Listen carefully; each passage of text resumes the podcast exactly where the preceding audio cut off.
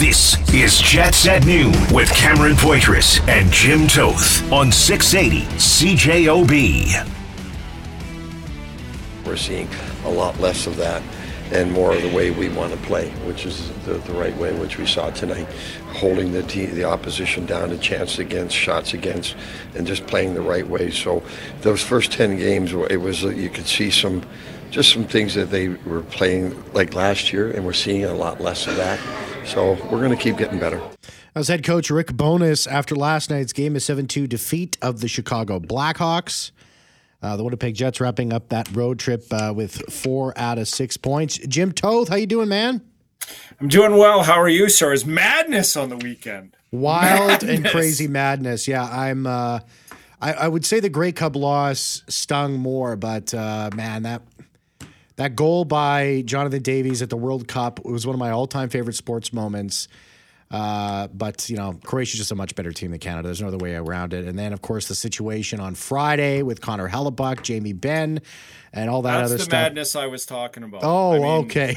Oh, that's madness of the World Cup is, but I'm calling it the mask madness. That's what I'm going with. Well, we're going to get into that at 12:30. I mean, it's like, you know, Jim, this is like when something like that happens that's just so juicy on like a Friday night. I'm like, all right.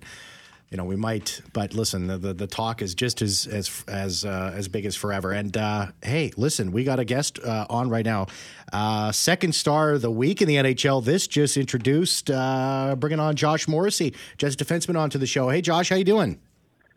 Hey guys, I'm doing well, thank you. Awesome stuff. Thanks so much for popping on the show. I mean, second star of the week in the NHL, Josh. I don't know if you saw this on the internet. They're nicknaming you Josh Norrissey. You know, things are starting to look up, eh? Yeah, no, I think it's awesome. I love that the fans are getting a kick out of that, and you know, obviously the second star of the week is a huge honor, something I haven't done in my career before. So it's it was a good week, and more importantly, you know, a good week, good positive week for our team. Yeah, congratulations, Josh. 7 points, 2 overtime game winners, goals, assists, 23 points in 20 games. Congratulations on the great start to the season. What do you sort of attribute it to? You know, I think, first of all, you know, playing with great players. You know, we have so many talented players on our team, on our back end, D partners, et cetera, and, you know, when you get to play with great players, good things are going to happen for you as well. And, you know, also the coaching staff, I think the obvious changes that we've made to our game this year, you know, really activating the D and becoming a lot more aggressive in all areas of the ice, and also having the support of layers where, you know, I have the confidence to be aggressive, and all of our D have the confidence to be aggressive because we have, you know, a forward supporting us and vice versa at the right time. So, you know, all of those things I think have, you know, really helped, you know, all of us and our team off to a good start. And individually, I think the style of game really suits my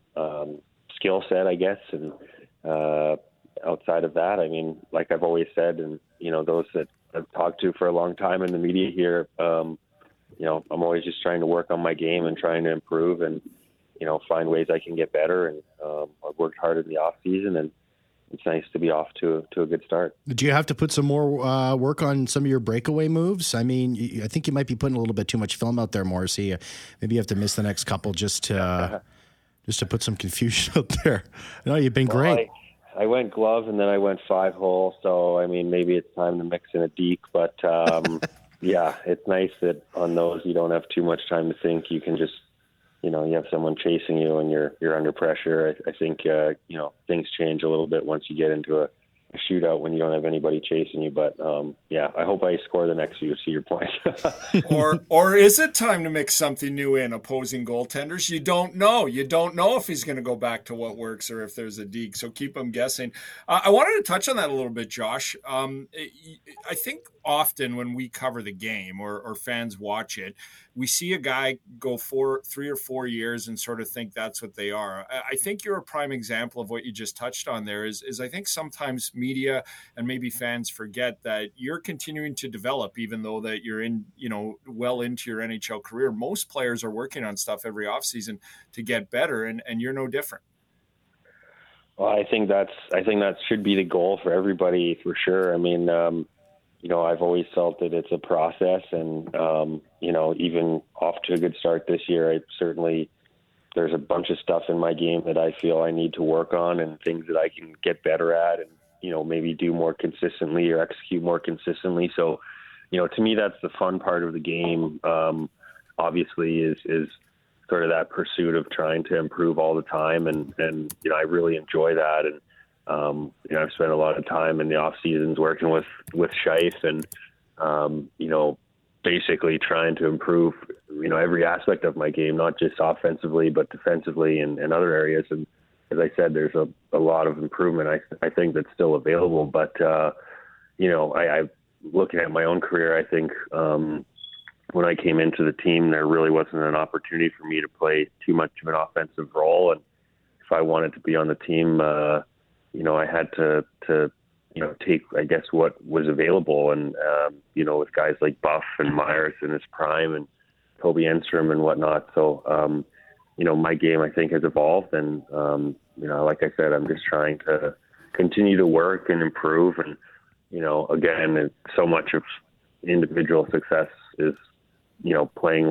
with great players and being given opportunity and the confidence from the coaches. So, like I said, it's a good start, but all it is a start. And there's lots of stuff I want to keep working on. And as a team, we need to continue to work on as well. Yeah, I mean, some of those things, you guys certainly have been able to do. I mean, just look on the recent road trip. And I wanted to ask you this. I know that Pierre-Luc, he put out that photo of you guys out at the Cowboy Stadium for the Thanksgiving game there in Dallas. Coming off a difficult game against the Wild, did that help out, the guys just kind of taking it easy, going out, watching a football game, relaxing, just enjoying each other's company? I mean, how much does that help in over the span of a long season, just, the guys being able to just sort of step out of the world of hockey and just kind of be back being sports fans, being just, normal, everyday, average Joes? Not that you guys aren't, but you know what I'm saying. Totally. No, yeah. I think it was a game that had been planned for a long time. I mean, it wasn't sort of a, hey, we had a bad game and a tough loss and we're going to go do something. But, I think the overall theme of getting together as an entire team and as a group as much as possible. And we've really put an emphasis on that. That's been something that, from the players, from the more veteran guys, and from the coaching staff, that's been an emphasis really since the summer when Bones took over, was trying to become a family and have that sort of atmosphere in the locker room. And it's inevitable. You play 82 games, you're gonna have some tough nights, and sometimes it's gonna be a difficult situation. You might go through stretches where you play really well and you just can't find a way to win, or you play terribly and have a night like we did in Minnesota. But, it's picking up your teammates and being together, I think, that helps those games, become one-offs and not string together. That's the time to be closer together as a group, not separate at all. So, that was a great day, a fun time to go to that game. And for me, to the chagrin probably of many listeners, I'm, a Cowboys fan since I was a kid, so it's pretty cool to go to that game. But yeah. Man, this interview is over. You gotta go. This is actually, I'm a Bears fan, so you can stay. It doesn't matter. I figured as much. So, but anyway, it just really has been. We've done a lot more of that stuff this year than any other year I've been on the team, and I think it's really important.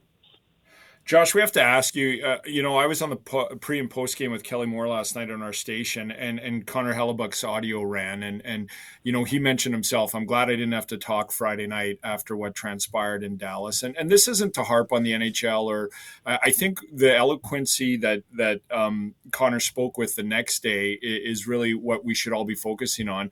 What would you change, if anything, with the rule or how it was called when the mask came off? Yeah, I think, first of all, it's, kudos to our media team and Helly for, realizing that the emotion and everything else probably wasn't the right time to have the interview after the game. And and certainly the next day, you can sit back and really formulate an answer as he did and answers. And I heard a little bit of it, and I thought it was awesome. And he really, I think, got his point across in the best way possible. But, my interpretation of the rule, I mentioned in my post-game interview, there's no doubt that I made contact with Ben, and as a result, or partially as a result, he made contact with Kelly, and his mask ended up coming off. I think if, let's say that puck was on its way into the net, or, within the next sort of split second, there was a tap and goal in the crease, would the helmet of coming off affected that? I don't think so. But, as the rule states, I believe if there's an imminent scoring chance, the whistle isn't to be blown, as far as I know. And if I'm wrong, correct me. But, when the puck goes behind the net and no one has control of it and it's rattling around, behind the net, I'm not sure that that's still a scoring chance. To me, that'd be an opportunity to blow the whistle. You think about player safety. That puck squirts out into the slot and Robertson rips it. Obviously the result is it goes in the net, but, it easily could have been deflected off a stick or a skate or something like that and gone right at his head. And, that's certainly not a position that we want any player in, certainly a goalie. So to me, I think they need to look at it. I think that's a situation where, as soon as the goalie's helmet comes off, if you make it pretty cut and dry that, there's a whistle, I think that everyone around the league could live with that role. It's kind of wild when you think about it. If a player's helmet comes off, they either have to put it back on or get off the ice immediately. So for a goalie to have his helmet come off, do we expect him to put his helmet back on and then make that save? Or, again, do we expect him to skate off the ice and hope that David Riddick's ready to go on the bench? It's just not feasible. So that's really, I think, a rule that maybe could be amended there. Yeah, my thought on it when I was watching it, the fact that Jamie Benn, who, I don't... I think everybody knows Jamie Benn. You probably know him a heck of a lot better than me, Josh, but I don't think he did a great job. He made sure that he ran into Hellebuyck. I'm not going to ask you your opinion on that. You can keep that one to yourself. But if that's an impending scoring opportunity and Jamie Benn doesn't even get an assist on that goal, if that's an impending scoring opportunity, that's exactly the time a goalie is at the highest risk of being hit with a puck. That's just the way that I'm looking at it, and I'm confused with this. I don't know what the spirit of the rule is. It's just it was just a very frustrating situation, and we got to let you go here. But I wanted to just really quickly ask you. You have a big situation like that. From obviously a very controversial moment. How do you get ready? How do you get yourself back in the mindset of like, listen, we got to go out there. The overtime, we still got a point against these guys. Yeah, I think we have a very tight-knit team, and our coaching staff is calm back there, and our leadership is calm as well. And in those situations, we faced a similar task a few nights prior when we, gave up the lead to Carolina. And, we said the same thing on the bench then. Obviously you would have loved to lock both of those games down and just, walk out of there after 60 minutes with wins. But, what are you going to do? Just stop playing because, they scored a late goal. There's still 2 points on the table, and that was really almost word for word what was being said on the bench. So, fortunately we were able to come out with two wins there. But, I think even in my own career, that's something that I've gotten better at. Stuff happens out there. It's a game of mistakes and a game of sometimes chaos, and, what you can't, let those things affect you. You just have to move on and play the next shift. And it's easier said than done for sure. But when you have a full team on the bench and staff, kind of echoing the same things. And, I said it after the Carolina game, like I'm going onto the ice for overtime to start that overtime against Carolina. And, Mikey Eyssimont, Dylan Samberg are, pumping me up to get going out there. Two young guys with not a ton of experience, and it'd be easy for them to be quiet and you know, obviously kind of shell-shocked at the fact that we just blew those leads. But I think that kind of mentality through our entire team is something pretty special, and, you know, what we're trying to build here. Yeah, Josh Morrissey, second star of the week. Really, really appreciate you taking the time, Josh. You take care, okay? Sounds great. Thanks for having me. All right, he'll be back. Thanks, Josh. Congrats. Now I can just look at those young guys and say, feed me, boys. Yeah. Exactly. Absolutely. Thanks a lot. Thanks a lot, Josh. Appreciate it. Let's take a break. We'll come back. By the way, I see the text messages. We're going to get into this a little bit more because, Jim, I like to think I'm a calm person. I don't watch the games with as much emotion as I used to, but I almost ripped the television off of its spokes. Man, right, if we could include this talk with some Oiler talk, you'd be all right. Oh, God. We'll be right back. Jets at noon on 680 CJOB. I think there was two passes, and I don't know if Jamie Benn even got a point on that play. So, and that was the initial guy who hit me and got the puck. So, 4 seconds. I mean, I'm pretty sure you can get we could have got a shot on the other net in 4 or 5 seconds. I mean, that tells you how much ice you can cover. The media is, I mean, like I've been saying, the puck needs to be going in the net or on its way in the net, or a guy is in the act of finishing a puck on the net, and that was none of that. That was Connor Hellebuyck following practice on Saturday. Of course, I'm talking about the game on Friday that the Winnipeg Jets are about to defeat the Dallas Stars 5-4 in overtime. And, you know, and Scott in Minnesota texts the show, 204-780-6868. Great show. He says, regarding the officiating, NHL officiating is unbelievably inconsistent. Do you think the league cares? ? I'm convinced they don't. I think the league likes all of the attention and discussion following the controversial calls or non-calls. This problem could be fixed, improved with work, but the NHL needs to make it a priority. That from Scott in Minnesota. As I said, coming out of that last break, we were speaking to Josh Morrissey. Again, if you missed that conversation, you can find it on our podcast on Jets at Noon. You can find it on Apple. You can find it on Spotify. But Friday's game was a masterclass by the NHL officials on how to completely botch a game. The things that they missed over the course of that game, that one should be taken in. They should be taped. The tape of that game should be put into a vault, and then it should be shown to NHL refs, potential NHL refs who want to eventually become, National Hockey League officials at some point, because it was terrible. It was absolutely terrible. Shame. It was an absolute shame the Stars got a point on that game. And we're stuck here once again, looking at a rule in the NHL rulebook that is gray on purpose, that is intentionally vague, where we have to find reasons as to what the meaning of any of these words are when they're intentionally gray area and they're intentionally vague.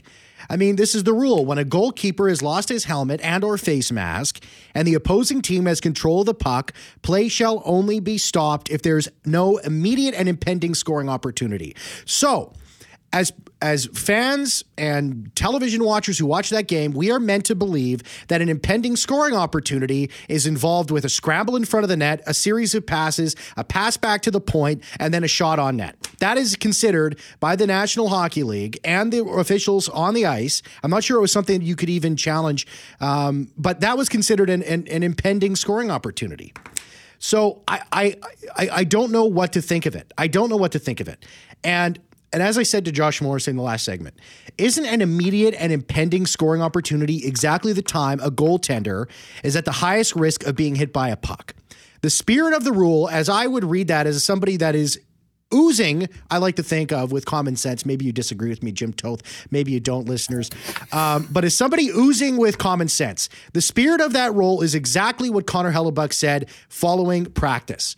The spirit of that rule is if the puck is loose in front into the crease and is just spotted into the net. Not an entire sequence of 4 seconds with a series of passes where Jamie Benn, who does his best to not get out of the way of Connor Hellebuyck, by the way, I think everybody knows exactly what was going on there. That is considered an impending scoring opportunity. He doesn't even get an assist on it. Is that the spirit of the rule? A loose puck in the... Hellebuyck was right. Here's the thing. And Jim, please save me from myself. Please, let me hand it off to you. Look, I was going to have a nice Friday evening. I took in the game, and then I was in disbelief like everybody else. And I thought, you know what? I'll listen to the audio in the morning, and we got a game Sunday, and I'm just going to have a nice, relaxing Friday. I'm like, well, now I got to listen to the post game on 680 CJOB. And Kelly Moore and John Shannon kicked this around. And John Shannon said, in the spirit of the rule, the right play was called. And we were on the pregame yesterday too, and I disagreed with John. But John did say this. So from what I read from how the game was interpreted on Friday is you expect Connor Hellebuyck to get up and face that shot with no mask on. And John said, yes, that's what the rule is asking him to do. And I said, that's asinine. If a skater loses his helmet, he has to go directly to the bench. He can't poke the puck forward. He can't try to defend. His helmet comes off. He's got to get off the ice. So to me, a pending and immediate scoring opportunity. And what this is from, Cam, is I remember a couple of years ago in the playoffs, I forget who it was, but would shake their mask off any time there was a scramble in front of the net. And it just, when things got hectic, he'd make a save and then bodies would start flying. He would just shake his head violently and the mask would come off and the play would be blowing dead.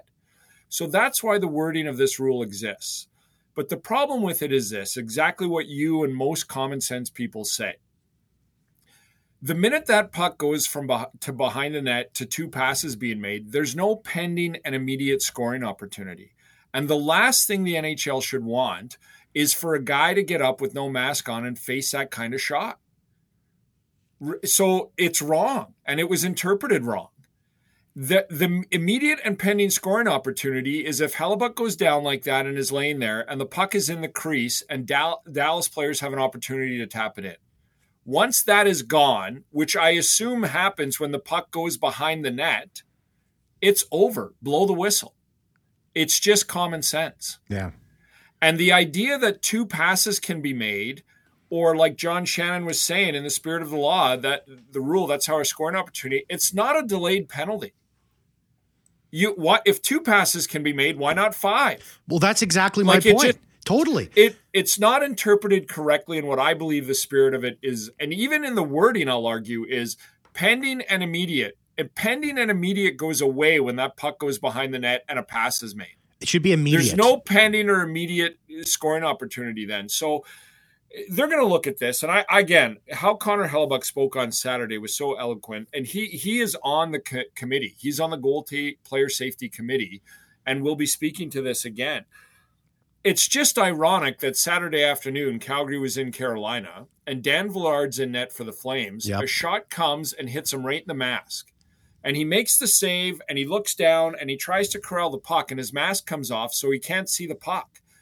A Carolina player gains possession immediately, and he turns to look for a pass, and they blow it dead. Because in my understanding of the rule, the only thing that Carolina player can do to continue to play is fired on net. And if he chooses not to, then the play's dead because there's no pending and immediate scoring opportunity now that you've turned away with the puck. So the Carolina game a day later was called correctly. They massively blew that call. And if John is right, in the spirit of the rule, it's to get a goalie up to face a shot without a mask. That's asinine. It's insane. It's so if people die. So this was a blown call. And I'm not surprised, Cam, because as egregious as that blown call was, I still can't believe in the second period, 4 officials on the ice had no clue a puck touched the mesh. And they had to review it, and Bowness had to call for it. So again, like that's even more egregious. How 4 officials on the ice don't know where the puck is. I don't understand what was going on in that game. I don't think they were paying attention. I mean, I just don't think that they were. I think that the only way, Jim, is if perhaps they didn't know that Hellebuyck didn't have his helmet. I don't know what's going on. There's no way 4 officials on the ice don't see that. Well, they don't see a puck hit the mesh. Maybe 1 or 2, and it's the same with the puck. So, look, I've been on and on. I'm just losing it. I get guys can have a bad game, just like a player can. But that's not a bad game. That's horrific. And if there was ever a time that I would think that, and look, I'm not trying to get anybody fired at all. I don't think they deserve to be fired, but I think some discipline has to come from this. And if the discipline is you're going to have a week off, I would be fine with that, because you can miss plays, you can miss calls, like I said. You can't not know where the puck is, and you can't interpret a rule to the extent that you want a goalie without a mask facing a shot.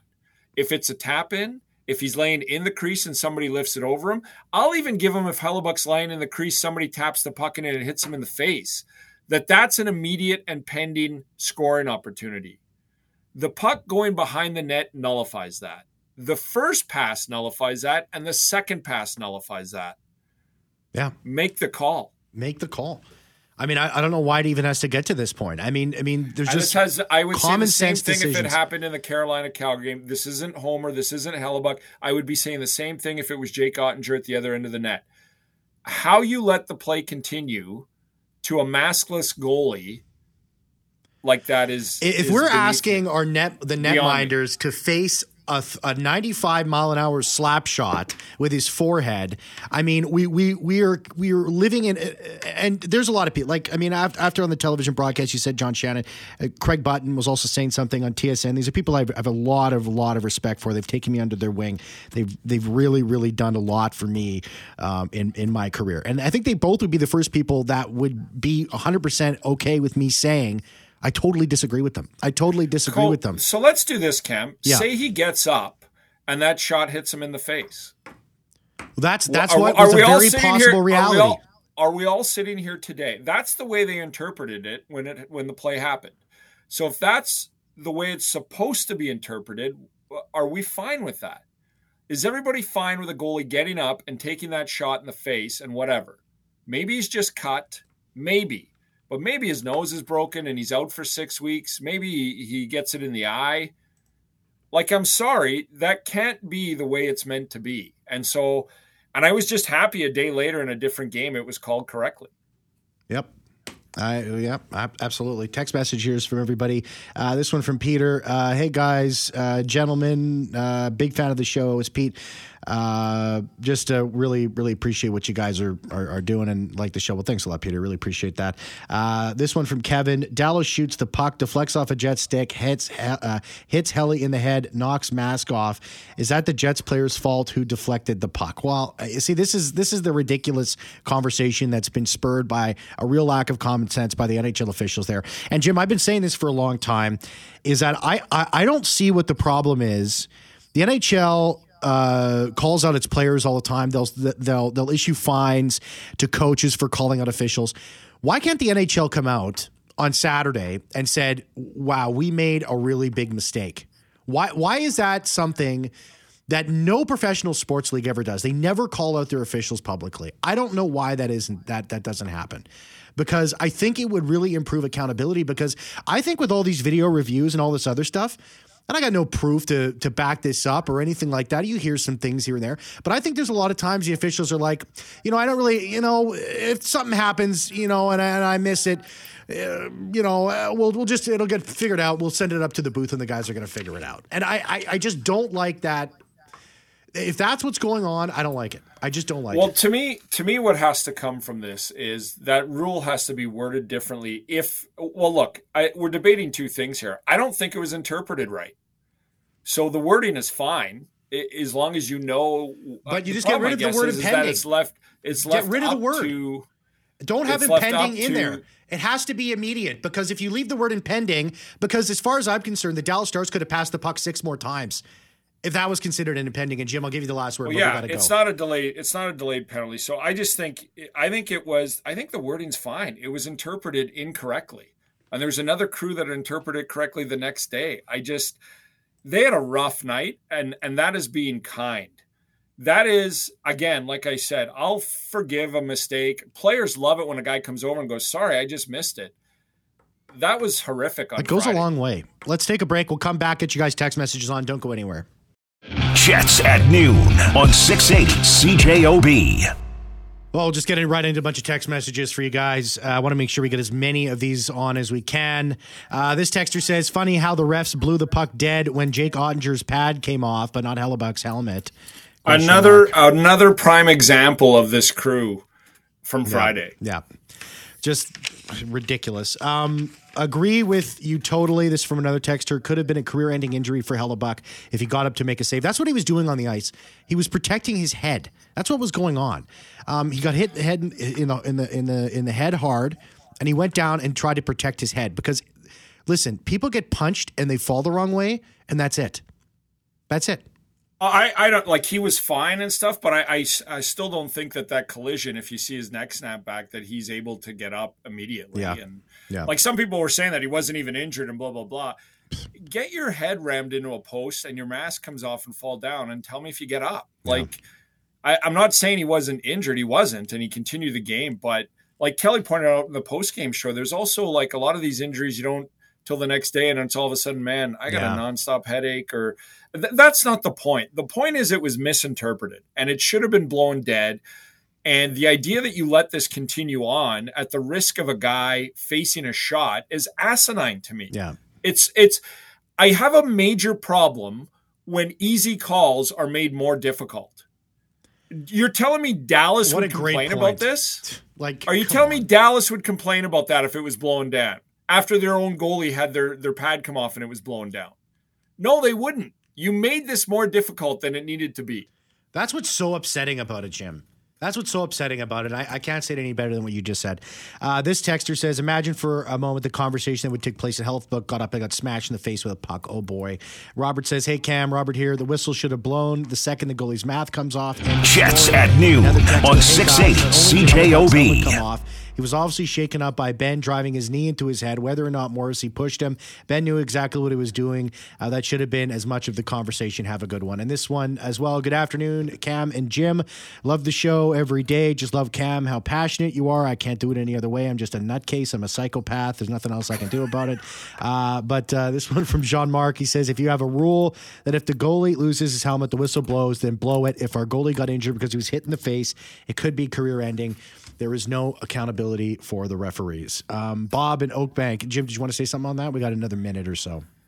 No, I just, like I said, we're spinning our tires here. What else is to say, you know?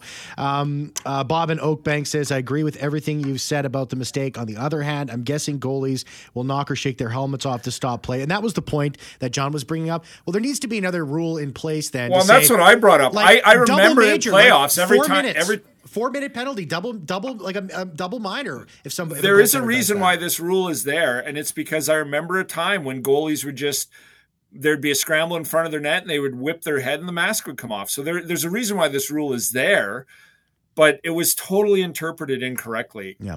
Yeah, if a netminder does that, 4-minute to double minor penalty, give him a 4-minute penalty, as far as I'm concerned. If someone's taking advantage of that rule, that's a bunch of BS. Anyways, Sky Neller, thank you very much for producing the show today.